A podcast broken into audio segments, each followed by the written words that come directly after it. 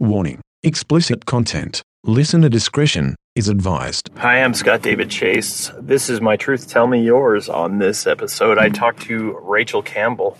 Uh, Rachel's a friend of mine, a co-worker at the grocery store that we both work at, and um, Rachel's also a singer-songwriter and a uh, traveler and explorer, amongst many other things. Rachel had done a um, cross-country bike trip with her husband a few years ago and had talked about it at uh, various points when we were at work, uh, different little things along her way, and uh, I was just really curious to to hear more about it, and it was really just an excuse to sit and chat with Rachel for a while, um, and I really enjoyed this conversation. You know, we we had similar backgrounds brought up in churches, and we connected about that. We also have a share a deep deep appreciation and love of music, so. Um, you know, didn't really have a whole lot planned out for the conversation. I just wanted to sit and have a chat with her, and I enjoyed the talk that we had. So um, I hope you will too. Take a listen.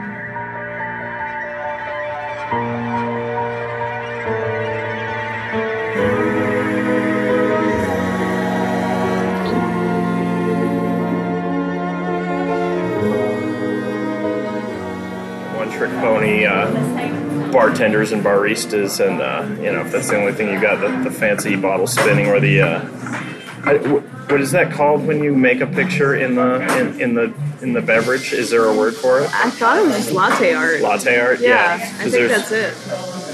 I got a fancy cappuccino with a, some sort of swan heart heart-headed con- swan conglomeration. I don't know and yours you just you just have mine brown. is the black bottomless right pit. Yeah, because you're the drinking void. Yeah, black coffee, just like my soul. So. Right, because you're more hardcore than me. It's true. So you just played live music for the first time in how long this weekend? I honestly lost count, but I think it's been more than two years. Okay. At least. How did it feel? I know I asked you already. Um. Now the pressure's on because I'm recording it. I know. It was uh, more emotional than I expected it to be. Mm-hmm. Um, I got really, really nervous, and the crowd was really, really young, so I was just like.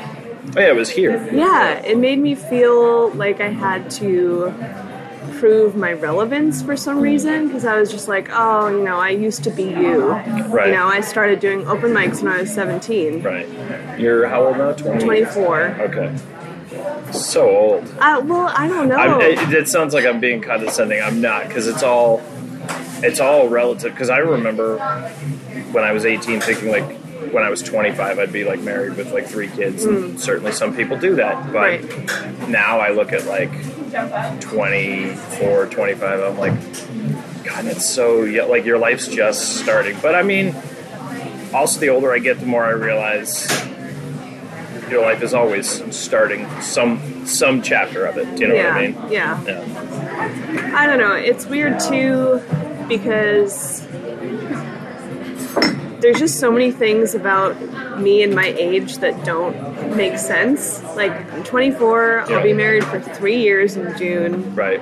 but I'm still in college, but I'm older than most of the people in my class. Like where I'm at in my life is completely different Right. than most people I'm around.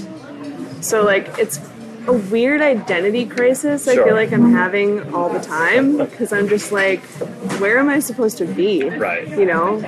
Like people I went to high school with are graduated, starting their jobs, Yeah. maybe not even married, but I'm just like, Right. I don't know. It's weird. Well, I can certainly relate, and I think on most days, ah, let's say 65% of the days, I'm pretty much at peace with because I realize probably like like early 20s, maybe even late, late teens, I was just like, oh, I'm different than everyone else. But I think I think deep down everyone is. We're all kind of struggling to fit in and be accepted for who we are, and like have difficulty with the stuff that we feel is different about us, uh, which everyone has. Um, and then and I just realized like the path that like I've chosen in my life is different than a lot of people, and that's okay. And like, uh, and it's it's certainly way easier to say that than to actually like feel it and Right. like walk it. And like I said, it's like sixty five percent of the time. I do, I'm just like it's it's fine. It, it, the toughest thing for me was like realizing that there's going to be people no matter what that are going to think the way I live my life is weird or the path that I've chosen is weird. And I got to be okay with that because there's nothing I can do about it anyways because I spent most of my 20s and 30s trying to like be liked by everyone. Mm. So I mean, I don't know if that's a concern of yours. Uh, I, I mean, personally, I think you're a far more likable person than I am. So I would say it's definitely a concern. So Sure. maybe I'm good at doing that in Sure. public.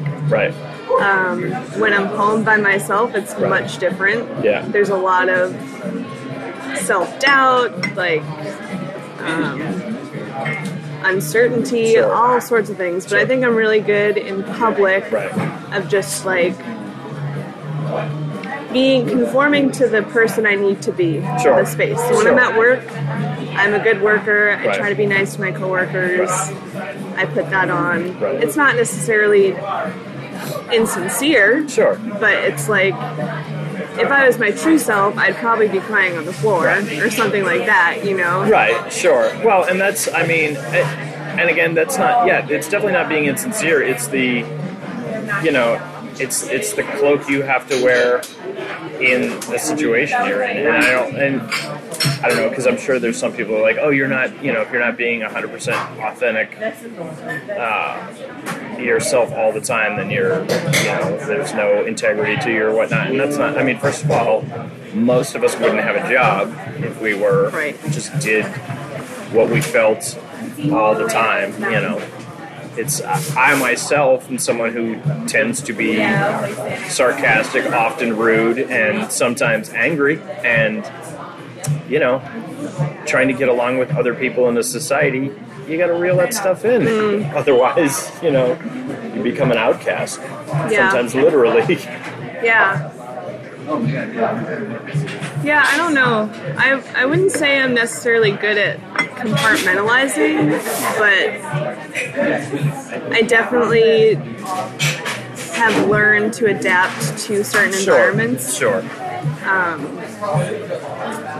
but I don't. I just feel like in the past five or so years, Yeah. I've really started to think about like what are my beliefs, what's important to me, Right. Um, and it's like it's been a really scary process Yeah. because I was so sure prior to that, Right. and then lots of things happened that just chipped away Right. at that certainty, and now I'm just kind of like floundering. Yeah. Um, I think I've put a lot of those pieces back together, but Yeah. a lot is still left to be Sure. resolved. So it's that's part of it too. Oh, absolutely. I mean, and, and you and I have talked a little bit from time to time because we have similar backgrounds. We're both raised by families with faith. Um, and I know for me, it was tough once I started questioning what I was raised to believe as whether or not this is, you know, my, my own beliefs, which, spoiler alert, it's not. Um, but that's okay also because I look at like, I feel like the fundamentally good principles that were instilled in me when I was a kid kind, kind of stayed despite my best efforts to get rid of them um, or to reject them. But I also, I don't know, like, you know, uh, being involved in a 12 step program myself, that was the toughest thing for me was because, um, you know, part of it is, you know, the, very early on is t- turning your life over to a power greater than yourself. And I was just like, I don't know what that is. And I've often felt foolish even trying to admit it. And I was just like, and, and it was interesting because I was having a conversation with uh, a mutual friend of ours a couple days ago about that because they were struggling with a similar thing. And I said, well, for me, just the fact that I had reached a point where I wasn't happy with my life, knew that my own choices had basically steered me wrong up until this point, um, specifically with like health and like diet stuff. And, and I said, I, I don't have an answer, and I'm it's beyond my control. Uh, so you know, uh, I was like, I reached out to some some friends who were nutritionists, and they kind of steered me in the right direction. And then that opened up my mind to, okay, I need to make, I need to work on this, this, and this as well. And then just kind of put out the, hey, I need some help with this, and then it was presented to me. So I was just like, okay, the fact that I was open enough to say I don't have a solution for this. Let me see if the solution is presented to itself, and it kept like the whole picture. I have no idea where it's going, but like as long as I'm like honest and willing to accept a solution that I don't immediately have, it seems to present itself. So I was like, all right, that in of itself is a power greater than me. So and it also doesn't say you have to be able to define and draw a picture of this power greater than yourself. You just have to accept that there is one. So I was just like, all right, I, I guess I'm doing that then. So that was like, I don't know, it's weird because I always, with, with religion specifically, was always expecting and even hoping one day to just be like turn a corner and there's going to be a burning bush and you know an image talking to me and I'd be like oh this is what I've been waiting for because I know some people that claim to have had it and saying claim sounds like I doubt them it's just because Yeah. I know people that their faith was 100% real to them and I'm honestly sometimes envious of that because I'm just Yeah. like I've never I've just never felt that hmm. but I'm also I'm o- I'm okay with that most days. Yeah. Most days. So I think for me, what it was is I was so in that, like I was sold on it. I was raised in, and I hope my parents never hear this, but I think the church I was raised in was similar to a cult. yeah. In that everyone in leadership was part of the same family. They held all the power in that community and they asserted that power frequently Yeah. over everyone else. And I was in it, I believed it. Um, sometimes to a fault. There are things that I'm ashamed that I believed in Right. and talked about now. Um, but definitely when I left that, there was a void because, like, kind of what you were saying, power greater than yourself. Right. That was mine.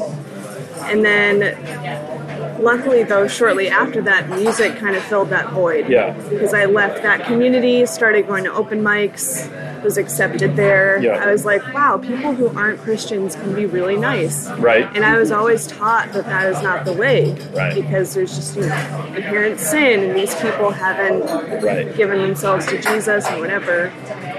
Um, but then when that fell away, and I think that's been the past few years for me, Yeah. I'm still trying to fill this void, Yeah. and I'm like scrambling to find ways to do that, Yeah. Um, and I haven't been able to yet. Yeah. So it kind of felt, going back to the open mic, a little disingenuous of me to go back to resort to that hmm. because it kind of felt like I was falling on a crutch because I've been feeling this way. Hmm. But I don't know. Did so after I know you were saying that beforehand you didn't know how you were gonna feel about it, but how did it feel after you did it? Like did you like did did it did it feel the same way to you that it had in the past? Like, like did you feel a catharsis from doing it? I think there was a sense of um, feeling. What's the word I'm looking for? I felt proud of myself for doing it. Um, if for nothing else, just to do something scary. Sure. Because I haven't done that for a while.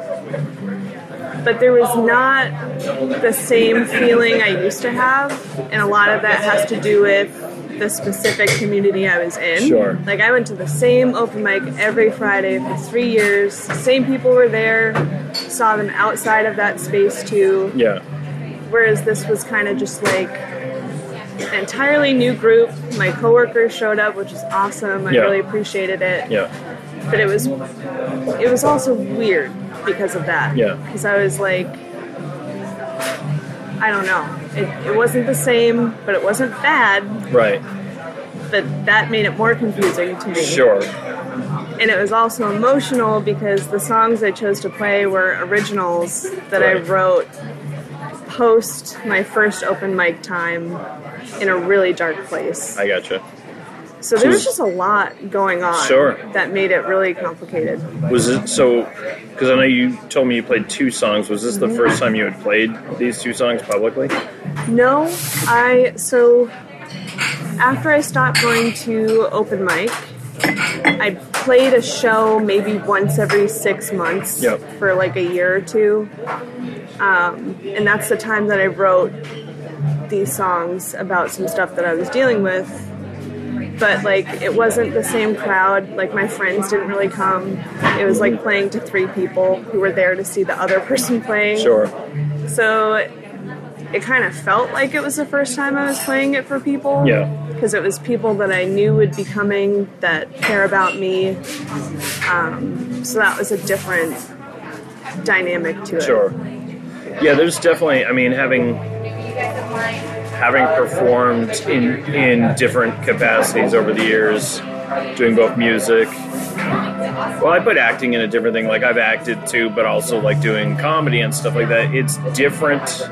It has a different effect on me if there's people,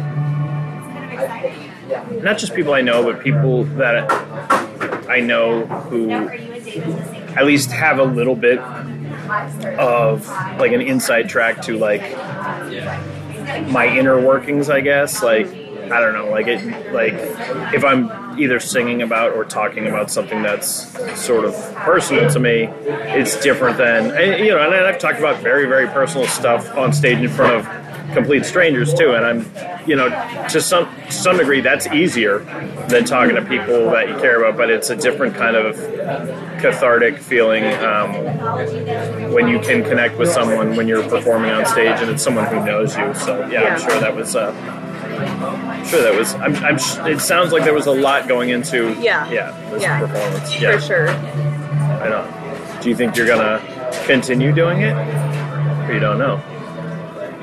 Um, I honestly feel like there will never be a time where music isn't important to me. Sure. Um, I'll probably write new music just because um, that's a medium I go to Sure. to work things out. right. As far as performing goes, I don't know. Right. I think it will be one of those things where if opportunities present themselves to me, I won't reject them. Right. But I'm not necessarily actively Seeking. looking. Yeah. Yeah. So Right on. I can understand it. Yeah, I mean, I think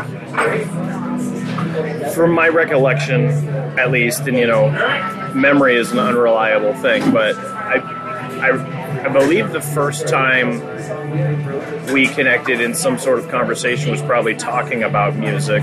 Um, and you know, there's a lot of people that we work with that are pretty big into music, but I'd say you're one of the people, the, uh, the handful, probably like four or five people that work with that I talk to about music the most. So that was like early on when I like find out that like someone's like, because you know, you ask anyone on the street, "Oh, do you like music?" "Oh yeah, I love Yeah. music." You know, yeah, music's so important to me, but it becomes clear when you talk to someone when it's not just the background soundtrack to you know their workout or you know working on their homework but it's something that they you know they follow bands and then you know they they're always talking about the next shows they're going to go see and i mean case in point like our our manager who and this is not a dig at him at all but i very very rarely have con- conversations with him other than he'll come over and talk to me about music. And it's so funny because in the interview we, we, we knew someone in common. We have a tattoo artist in common, and then sometime music came up, and there was a couple bands that he mentioned that I listened to. So I was just, and I was being genuine. Like I was like, I like them, but like I've realized the more I've talked to him, like our Venn diagram of musical interests, it's a very small hmm. sliver.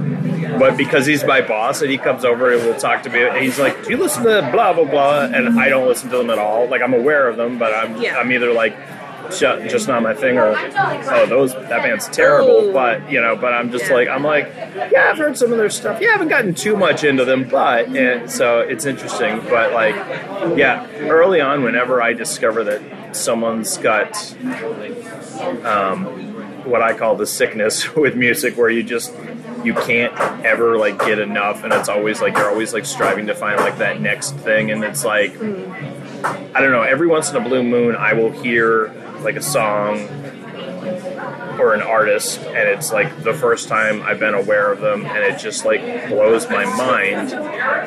And then I become obsessed with that artist and try and find everything they did, and then like, but then I'm always like chasing that initial feeling of like, how have I missed this my entire? Especially if it's an artist who's been around for a while Yeah. there's that weird like how have i never heard of this but then i'm also like excited because i'm like oh wow this person has 12 albums out like i have 12 albums worth of great stuff to check out now. But yeah you were you were definitely one of those people that i was like oh this is someone that music's like a, a you know one of the lifelines to this person so yeah. Um, so one of the things that you've like talked about a little bit here and there, which was like has always interested me, but I want like I wanted to hear the full story or as much of the story as you feel is a full story about this trip that you took a couple years ago. Um, like I don't know, like I like how did that come about? Like Yeah. Um, the truth is, I can't even really explain how it went from like an idea Ben and I had to like, oh, we're actually doing this. right, Ben had done his own trip. that's your husband. Yes, that's my husband. Um, he had done his own trip three years prior, four years. I can't remember. Um, he biked from New York to Ohio. Okay, He was planning to go cross country, but then a series of things happened that didn't allow that to come to be. Um, but he always wanted to do it again. He was like, I want to go the whole way across the country, coast to coast. And I don't want to do it alone because Right. that was part of what made it really hard for him. sure. But I remember after he did that trip, it was so emotionally stressful being on the other side of it, of like knowing he's out there. You guys were involved. We were at the- together. You weren't married yet, though, We right? weren't married. Um, that we had started dating like six months prior, but we had known each other for years before that. And I had just moved to Colorado actually. It was the year I graduated high school. I moved to Colorado. He's still in New Hampshire and then tells me, you know what, I'm gonna bike across the country by myself. And I was like, what? Why? And then the whole, it was two weeks, I think, that he did it it was just like stress eating away at me. It was emotional. And I was like, I am never doing that. I don't want you to do that again. And then I don't even know what happened, but a few years after that, we were, I think we just had an itch to travel. Mm-hmm. And Ben brought it up again. He was like, we should do a bike tour. And I was kind of like, no, I don't know. That sounds really scary. Right. And then something clicked in me where I was like, you know what? This sounds terrifying, but it also sounds really awesome. Right. And because of a few weird things financially that happened, we were in a good place to do something like that. So it kind of felt like maybe this is a sign, not that I believe Right. necessarily in that, but like kind of seize this opportunity. Right. So in January of that year, 2017, or I guess it was 2018, Okay. Um, we just started planning. We were like, we're going to do this in six months. Yeah. So we started buying all the stuff, doing research, we wanted to do it in the least expensive way possible. Right. Um, so there were so many things that were not really conventional to that sort of trip. Like what? Like, just like we did not have the nicest gear by any means. Yeah. We were just like bungee cording stuff onto the bike. Right. Like, I don't even know. Like, trying to do ultralight stuff, only having one pot to cook food, not really having a clear plan of like where we were going to camp. Right. Just like, oh, we're just going to, you know, pull off on the side of the road and just get camping for free in the woods. Right. And yeah, then it was June and we had plane tickets bought to fly. We started in Nashville um, because we only had two months Okay. And it was happening. And it was kind of just like, okay, we can't back out now. Yeah. Like, this is happening. So did you, with the plane tickets, did you fly your bikes out as well? We shipped them. Oh, okay. So I have an uncle who lives in Nashville, so we were able to take the bikes apart and ship them to his house, which is way cheaper than putting it on a plane. Sure. Um, and then we flew there and put the bikes back together and then literally left my uncle's house for the trip. So, And you, so your uncle knew what you were doing. It's Yeah. not like, why did I just get this big box? Oh, No, we'll be yeah, right there. he knew. Yeah, yeah. the, we planned it so that the bikes would get there the day that we did. Um, so like he didn't have to lug them in or Right. like put them together or anything. I gotcha. Yeah, so that's the short version, I guess. Which of how it so so so leaving Nashville, which way did you head? just literally due west. Okay. that was our only plan. Did now did you so yeah, two months. Did you know like okay this did you guys have like an exact route like this is where we're gonna try and go every day or we're just gonna see how far we can get each day or Not really. I remember I'm much more of a planner than Ben is. Sure. So I, before we left, tried to have a general sense of like which towns we'd be Right. coming up on. We weren't trying to kill ourselves doing crazy mileage. Yeah. We were like, we're probably going to average 40, 50 miles a day. Yeah. Which, when that's your only job for an entire day, that's nothing. right Um, And so I would like plan out this town is 50 miles out from here and so on. But like life, that doesn't work out. Right. We get to a town and it would be like completely dead, nowhere to camp, mm. nowhere to stay, no source of water. So that kind of threw my planning out the window right and um, our whole due west plan like we didn't have a route or anything Yeah. it was literally just look on google maps go west and whatever it tells you to do to get to west in the shortest amount of time that's what we're going to do gotcha and then eventually we got on route 66 Yep. like the old route 66 and we're just taking that route Mm-hmm. because there were like planned out bike routes right because we didn't want to be on the highway Yeah. and that was happening a lot. Yeah. So then we just did that for a while. Yeah. Did But- you? You said you ended up on the highway a lot. Like, did you? Did you ever have an instance where you were doing that and like the police came over and be like, "You can't be here"? No, I think because that route is traveled a lot by cyclists, Mm-hmm. um, it's legal in most of those states to bike on the highway. Right. Because there's literally no other road. Right. It's just desert. Right. So we never encountered that. Yeah. there were a lot of people who were like, "Why are you biking on the highway?" Right. Like we get off at a rest stop and they'd be like, "What are you doing?" Right. And it was really scary because sometimes there was hardly any shoulder, Right. and the speed limit would be 75, and we were like, "Okay, well, hopefully we don't die today." Right. Right. But you know, you could die driving on the highway going 75. Right. So I tried to remember well, that. Yeah. Yeah. We never know how much time we Yeah, have, and yeah. yeah. Um, yeah. I'm certainly jealous of the Route 66 thing. I still haven't done that. Like I've, I've been parts of it. You know, like Flagstaff, Arizona is one of the one of the. You know, there's a lot, a lot of stuff from the original Route 66 that's still there. Yeah. Um, it's on my list of like four or five road trips in the future, having done several road trips already. But Yeah. uh, yeah, it's not. It's not. It won't be for a little while, at least. That's probably like honestly, that'll probably be like 55th birthday type of stuff. So I got some Yeah. time. But yeah. Um, so how far did you? Like, were you planning on going for let's say 30 days be like all right get as far as you can get be like all right we got to turn around. Like were you departing from nashville as well or you had We were planning to get to um, California. We weren't really sure about California, what we were going to do, because our end goal was Ben's sister lived near San Francisco. okay So we were going to spend at least a few days with her before we flew back, and that's where our tickets were out from.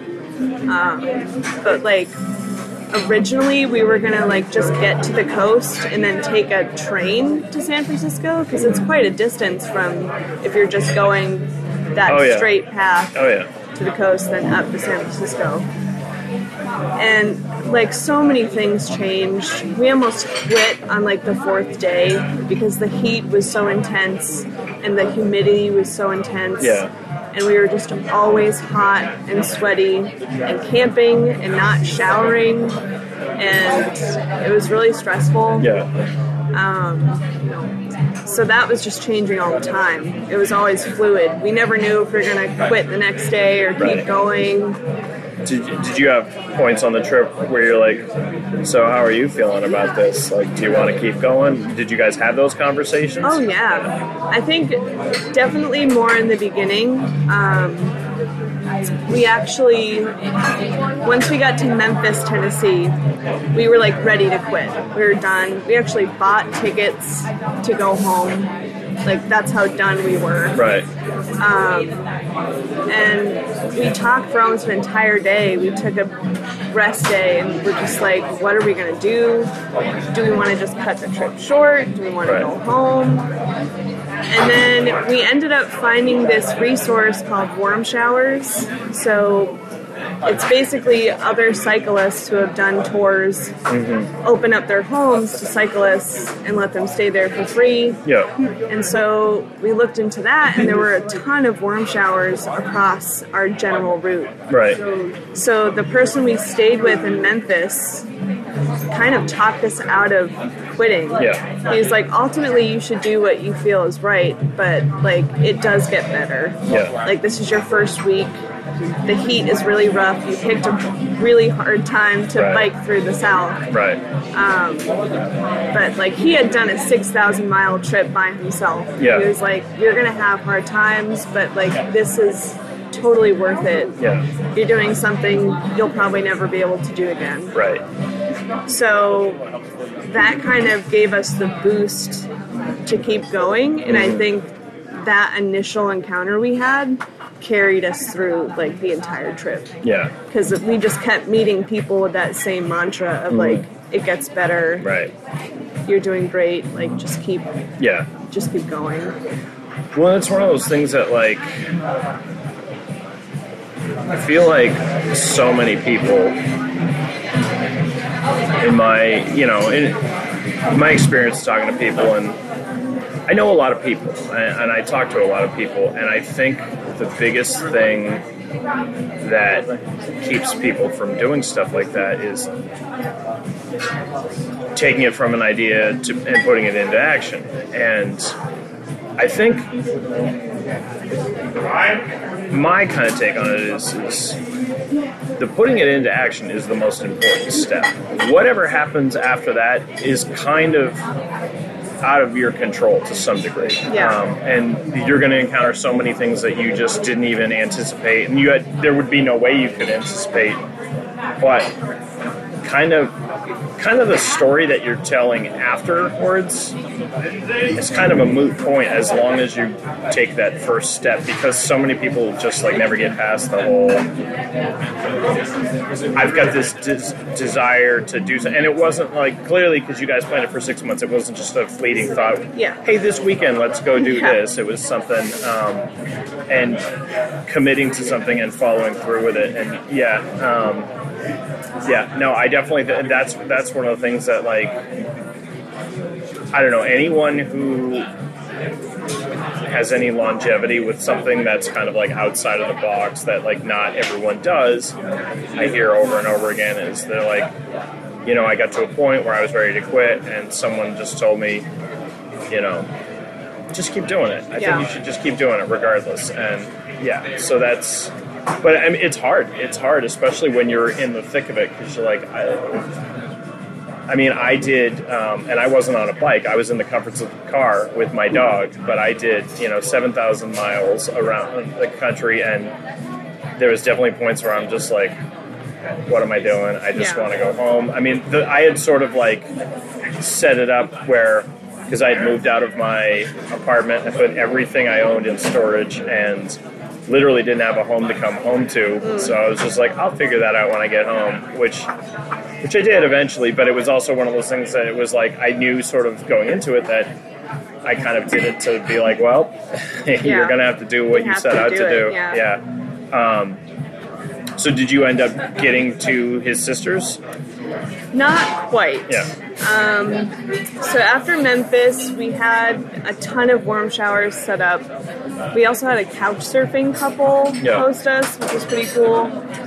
Um, and we really got into the swing of things. Something I was worried about is we're not athletic, really. Like, we weren't cyclists before Right. we left. It was literally just a means to an end for us. Mm-hmm. Like, even our bikes, I got my bike for free at a yard sale. Right. And then I just kind of like tuned it up. It was like a 70s Univega. Mm-hmm. The shifters didn't work. I was like, this will do. Right. And then Ben's bike, same thing, like a 60 Schwinn. Yeah.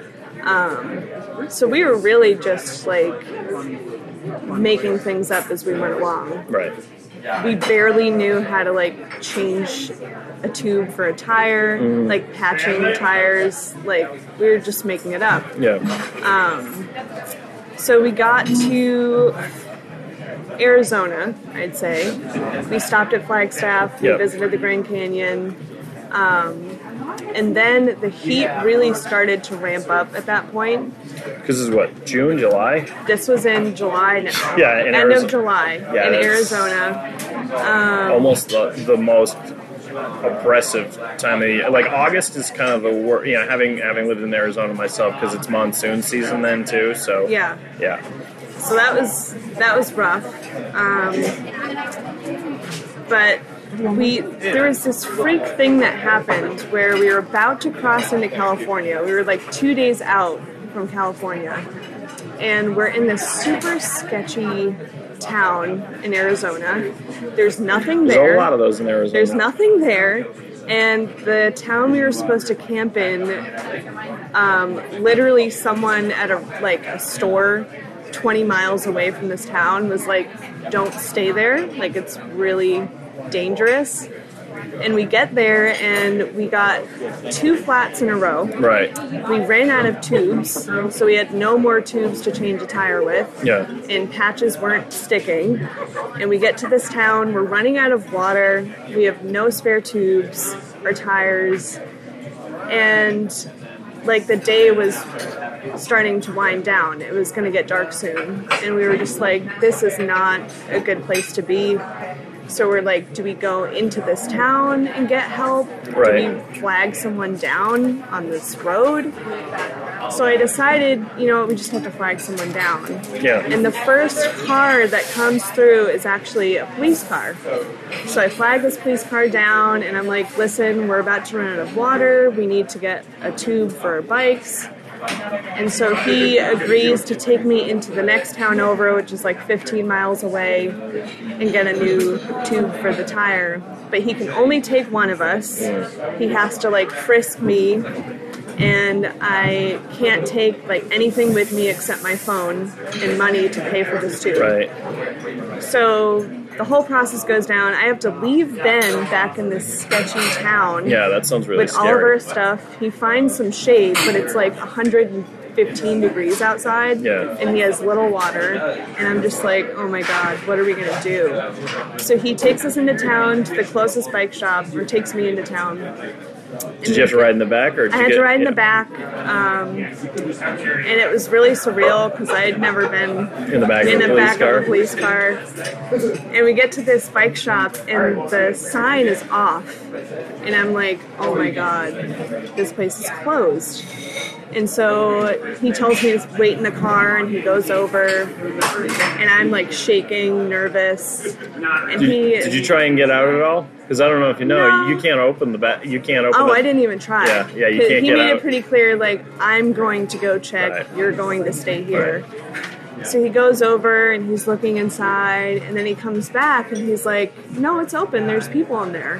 Hmm. So it's like, okay, thank God. So I go inside, and it turns out the only reason this place was still open, they were supposed to close like an hour prior, is this other cyclist doing the same route as us is in there trying to get help with his bike. So I'm talking to this guy. I'm like, "Are you following Route 66 to California?" He's like, "Yes." So I get the tube, and then this guy is like, his name's William. He says, I have a hotel in this town. If you guys want to bike here, you're welcome to stay with me in the hotel, and then we can bike together. Right. So I'm like, okay, this hadn't happened the entire trip, Right. but I'm feeling like we don't have anywhere to camp in the town 15 miles away. Hmm. This person is doing the same thing as us. There's no reason for him to be a scary person. Right. Right. So, you know, cop takes me back to Ben. I tell him the game plan, and he's like, "Okay, let's Right. do that." So we end up staying in this guy's hotel room.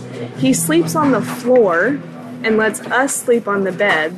Doesn't let us pay for it Right, at all. He's just like, "You guys should sleep on the bed. I don't mind sleeping on the Right. floor." Um, and then we decide to bike the rest of the way together, Yeah. essentially. So that next day, I was already getting a really bad feeling just because, like, Ben and I had gotten into a groove. We had our thing. Like, Right. I always led, Ben was always behind. We would take a break at certain intervals. And then this guy was really throwing that Sure. into question. Um, he was taking a really long time to get ready. Like we are eating breakfast, and he was taking forever. We had to stop like one mile in so he could get cream or something. And I was like, okay. And he insisted on leading, so I was already like, So he was setting the pace. So he was Yeah. basically determining all the rules for the Right. day. And his pace was extremely fast. Like we would kind of skate by under 20 miles an hour, take our time. He was going 25 miles an hour or more Yeah. for like almost 30 miles we went with no break in the extreme heat. And so 30 miles in, Ben and I are like, we need to take a break. Like, this is not working for us. So I kind of slow down to talk to Ben, and Ben rides up next to William and is like, hey, can we take a break? And so we're actually riding on the highway at this point, and there's a stop up ahead, but it's like blocked off. So there's like the big wooden barriers with Right. sandbags holding it down. But he's like, yeah, we can still stop there. Like, we can get through. It's fine. They're like, okay. So he leads, and as we're approaching, the barriers are a lot closer together than they seemed Right. and we can't really see what's going on because he's ahead of us. And so he decides to swerve in between these signs to get off the exit. Yeah. So I'm like, okay, I guess I'll do that too. And so I'm right behind him and I try to do the same thing. And one of my bags clips the sign and I just automatically am down. Oh damn. And we were going like 25 miles an hour. Yeah. So that happened. My head slammed against the gravel. Luckily, it was like rocky gravel. It wasn't straight. Um, I don't know what the word is, pavement or whatever. But Were you wearing a helmet? I was wearing a helmet, thank goodness. Um, and I kind of, I don't know if I blacked out, but Ben says that I was like convulsing and there was like spit running down my mouth and there was like snot running down my Yeah. face and I was just very um, unnerved and not really coherent. And I don't remember anything from that point till that night at all. Yeah.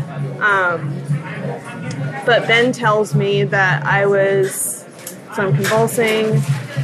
I clearly had a concussion, and I'm all scraped up. Ben actually got messed up too because he was behind me, and so he ran into me, fell over his bike, completely split open his leg. Damn. But he had no idea because he was like, Concerned "Are about you you. okay?" Yeah. So this woman who happens to be a nurse sees this go down on the highway, gets off an exit, and then comes back around to come help us. And she's like, We need to take her to the hospital. So this guy, William, I guess, felt really, really bad. He felt responsible. He was like, I'm so sorry. I shouldn't have done that. But Ben was like, You should just keep going. Don't worry about us. So we go to the hospital, I get all the tests. Um, they don't seem really concerned. They just say, like, you had a concussion. But, like, my bike was completely totaled. Um, and I was, like, really messed up. And so the trip was over at that point, um, which was really devastating to be that close. We were like 20 miles from the border of California. So it was just like that was a really you tough in, blow. You were in Arizona. Yeah, okay. yeah. Do you remember? Do you know what town? Um, Because I know that's the western part of the state. There's a lot of I a whole it. lot of nothing out there for the most part. I should have it written down. Well, that's your uh, that's your trip This is my trip journal. Um,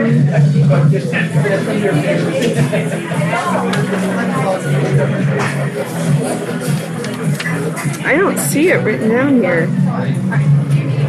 I mean, it's not super important to the story. I was just more curious if it was a town that I'd been through because I had, you know, even though I was out there for four years, there was like certain places I went to all the time, and then people were like, "Oh, did you ever go to this?" Uh, some woman was telling me uh, about a town called Portal, Arizona, yesterday, which I had never heard of, but it sounded pretty interesting, and I was like, "Well, I get back there about every two years or so. Maybe I'll go check it out." But yeah. I just know it was even closer to the border of California than where we stopped because this woman was a nurse and she took us to the hospital she worked at. Mm-hmm. What I do know is apparently it is like the hottest or one of the hottest cities in America. Mm-hmm. So when we got there, it was like 120 plus degrees Yeah. at that time.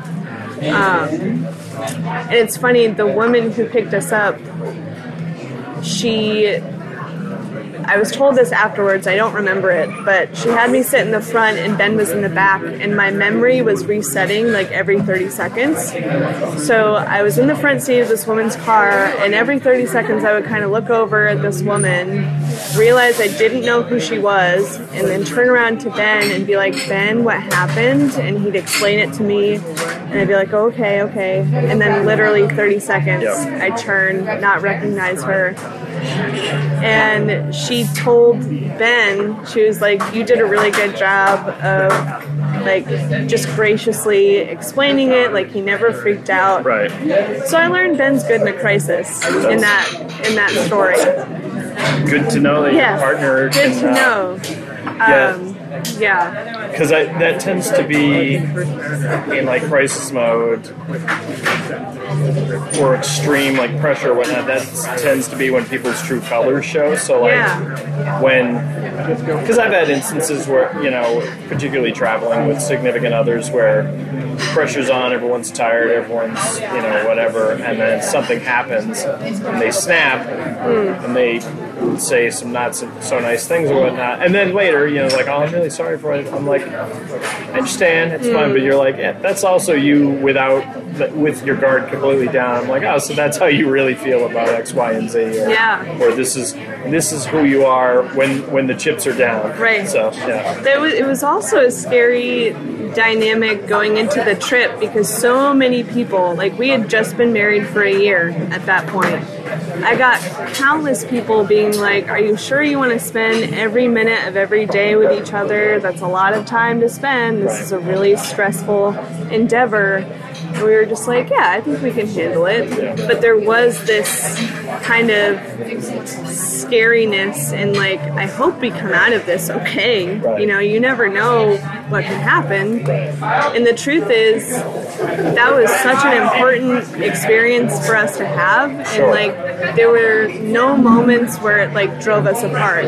It was always like, we need to get through today, and we only have each other. Yeah. So Yeah. It was actually a really good thing for us. Yeah. I think. Well, that's that's also been kind of what I've observed, uh, both in my own life and other people's lives, is you know because a lot of times people will warn you about like doing something stressful or difficult with a significant other, and they're like, oh, that's going to put undue pressure.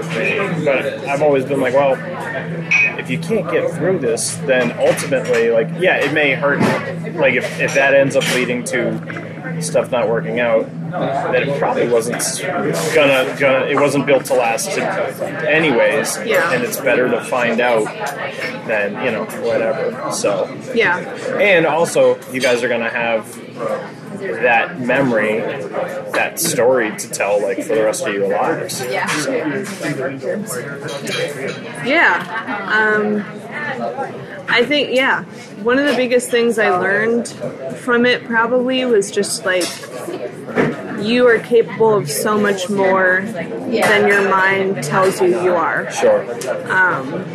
Another big piece of that trip, I think, was Ben and I both deal with chronic depression, and we've both kind of gone through different medications, dosages. Um, and during that trip, and it could be a placebo effect, it could be just the fact that, we were exerting so much physical energy every day. But like, I did not feel depressed for that entire two months. Yeah. And I can't say that about any point in time of the past like five or six years. So I know that's not something that I can really simulate to my regular life, Right. but um, it was just a really, really good thing to feel like, wow, I'm capable of doing something really hard, and I don't have the time to get stuck in the little details because Sure. I need to get this done. Sure. Um, So I would encourage anyone to do something like it. Yeah. It doesn't have to be a bike trip, just something you think you can't do Right. that's really big and scary Yeah. because you'll just find out how great you are Right. when you do that. So Oh, absolutely. And it's and it's funny too because like I do know that like physical activity, like continuous physical activity, you're releasing, you know, endorphins that will counteract a lot of depression. And it's funny because the last month, six weeks or so, I've been feeling pretty depressed. And like in the last couple weeks, there's been a couple things like I had a friend pass away suddenly and whatnot, but it, it wasn't like that all of a sudden threw me into this depression. It was just like, okay, well, we'll pile that on. But I was thinking about it like two weeks ago, and I can't remember if we talked about this before or not, but I was trying to figure out why it was, and I was like, oh, right. Like, for the past six months before that, like, I'd been like pretty physically active pretty regularly, and then once it became cold, I wasn't, and I was just like, you know, when I first realized that, I was like, oh, that's a weird coincidence, and I was like, no, it's not a coincidence. So it's like, uh, you know, I mean, you know, case in point, once we, uh, when, when we're done with this, uh, and you go to work, I'm actually gonna go for like a like a five mile walk because I'm nice. I gotta. I did. I did that coastal walk this this summer, and I'm gonna do it again in March. And I'm like, well, I haven't done much walking at all in the last month or so, so I need to start like ramping it up again so that it's Yeah. not such a weird thing. But it's just like once I start doing it, like the first mile, I don't think of anything, and then the second mile, I'm like. This sucks. I hate this. And then by, usually by the third mile, I'm like, no, I'm actually pretty into this. And it's like, and I used to listen to a lot of music when I did that, and I don't listen to music at all now. It's just sort of like a like a weird meditation. Like I've tried sitting at home, being quiet, and meditating, and I Yeah, it's not the same. there's too many distractions. Yeah. and uh, just turning the phone off. Um, I just I won't do it. I'll tell myself, uh, well, even putting it in the other room, if it beeps or uh, even if I don't get up to check it, the next five minutes, I'm like, I wonder what that is. I texted someone an hour ago. I wonder if it's a response or if it's you know, it's just Right. shutting your mind off. But when I'm actually like physically out and moving, it's very easy for me to just kind of like be like in the surroundings that I'm in and you know checking it out and whatnot. So Yeah. I'm actually kind of I'm not excited that it's as cold as it is, but I also Yeah. know that'll mean there'll be very few people out where I'm going. So That's true. like there's that. Yeah. So do you um, have you guys thought about doing any more I would love trips to. like that? Yeah. I would really, really like to. Um, the financial security isn't there anymore to do that anytime soon, but I definitely think we'll do it again. Um, what's hard now is kind of like what you're describing the in between times of that. I want to make sure I'm not just like looking at it as some ultimate high. You know, like, oh, I felt so good during that trip. I just can't wait to do that and feel that good again. Because in between then and now, the periods where I've been like completely inactive, like don't do any exercise, hardly ever go outside, Yeah. like that has happened a lot Yeah. in the past two years. And so I really need to make sure I'm trying to be more consistent about that. Yeah. Because I know how good it makes me feel. Um, and it's not really sustainable to just be like, oh, to feel that good again, I'm going to go on a two month bike tour, Right. you know? Right. So we'll see. Right. I imagine it'll happen, but at the right time. Right. So There's no imminent plans right now. no, not right now. Right on. Right on. Sorry, I just got a okay. tickle in my throat. Um, interesting. And how much how much longer do you have in school? Uh, I don't know. Is it the bad question to ask? Uh, yeah, no, I don't know. I should be done. No, you can talk. Jeez. I was not The door is wide open. I think so. I could not find him anywhere, so I just made him think. But then It's like 10 degrees outside. Yeah, sorry, I just uh, I just got up because we're we're sitting at a coffee shop right across from the front door, and a gentleman, I think, yeah, uh, went outside and left the door just wide open. Let's come back in. Yep. Yeah. that all goes towards Okay. All right. Oh, I think now I think he hit the the um and, uh, the Oh, assistant yes. thing, and it holds it open. Right. Yeah, yeah. That makes sense. Makes sense. I mean, it makes more sense It than what I initially sense. said. I, Yeah. It still doesn't make a, a bunch of sense, but you know that's okay. We're we're all on a different journey. Yeah, yeah. Sorry, I completely derailed. What? That's what- okay. Yeah, I was asking you about school, I think, and Oh, then uh, yeah, yeah, yeah. I forgot. Um, I think I'll be done by next spring. yeah. But if I want to teach, which is what I originally thought I wanted to do, I still have to get certified after that, which could take another half year to a year. yeah. So I don't really know. Hmm. I don't know if I'll just get a different job before getting certified Yeah. or if I'll just keep going. It's hard to say. Do you think? Because you said, if I want to teach, which which which is what I originally wanted to do. Are you thinking maybe you don't want to teach? Or you're not sure? I'm just not sure. Um, I've done different teaching jobs in the past to kind Yeah. of see if I like it. And there are lots of aspects to teaching that I really, really like and appreciate. And then there are a lot that I really, really don't like. Sure. So, like, I was a paraeducator for a year um, in a specifically autism classroom for like four to five year olds.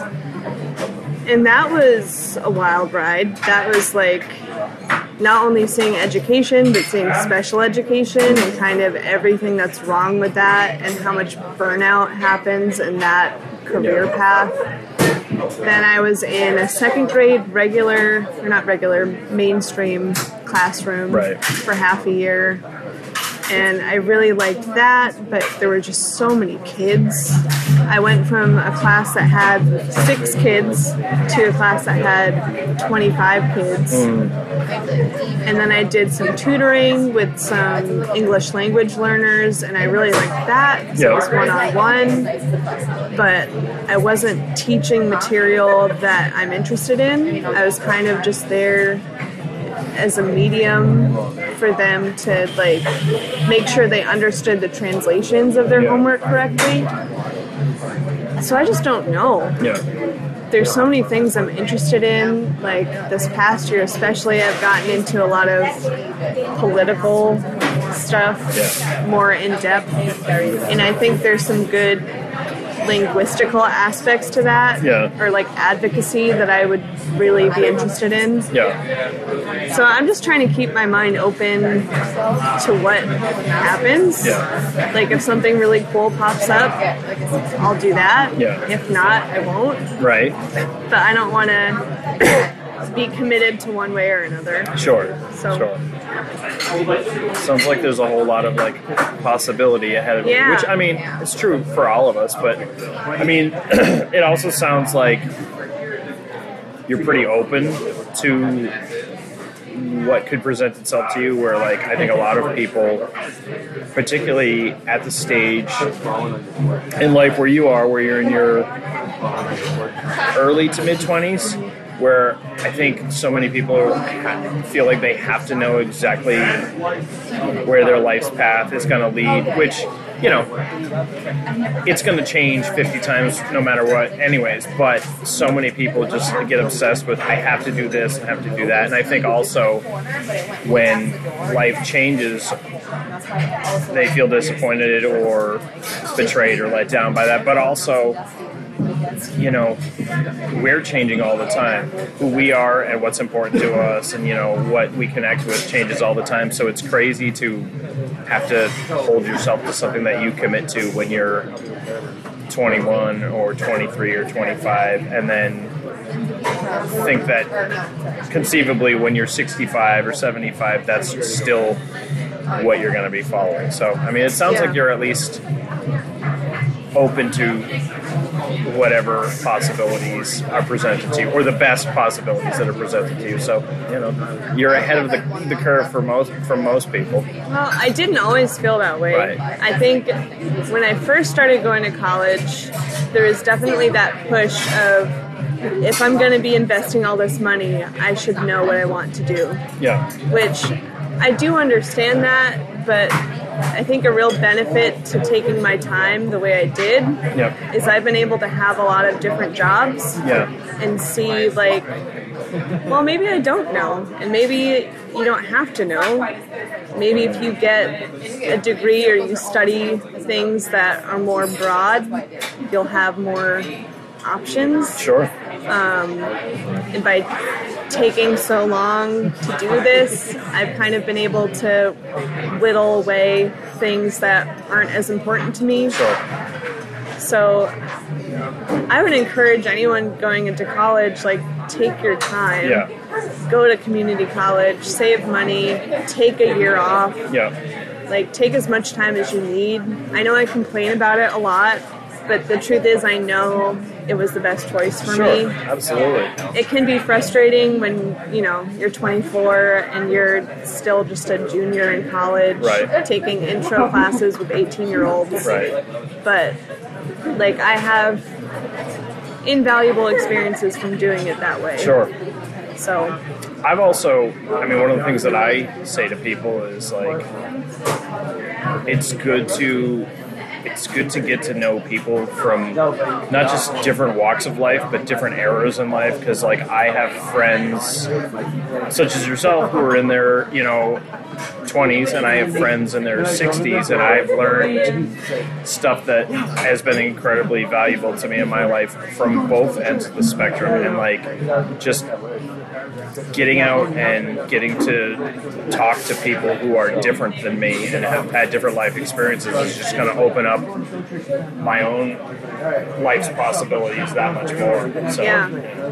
Not to like plug community college, but that's another good thing about that is my four years in community college, half of my classmates were like 30 years or older. Right. You know, I had a woman who was a retired teacher who was just taking more courses for fun. She Yeah. was like 70 something years old. yeah. So, I mean, having those perspectives in your classroom is huge Yeah.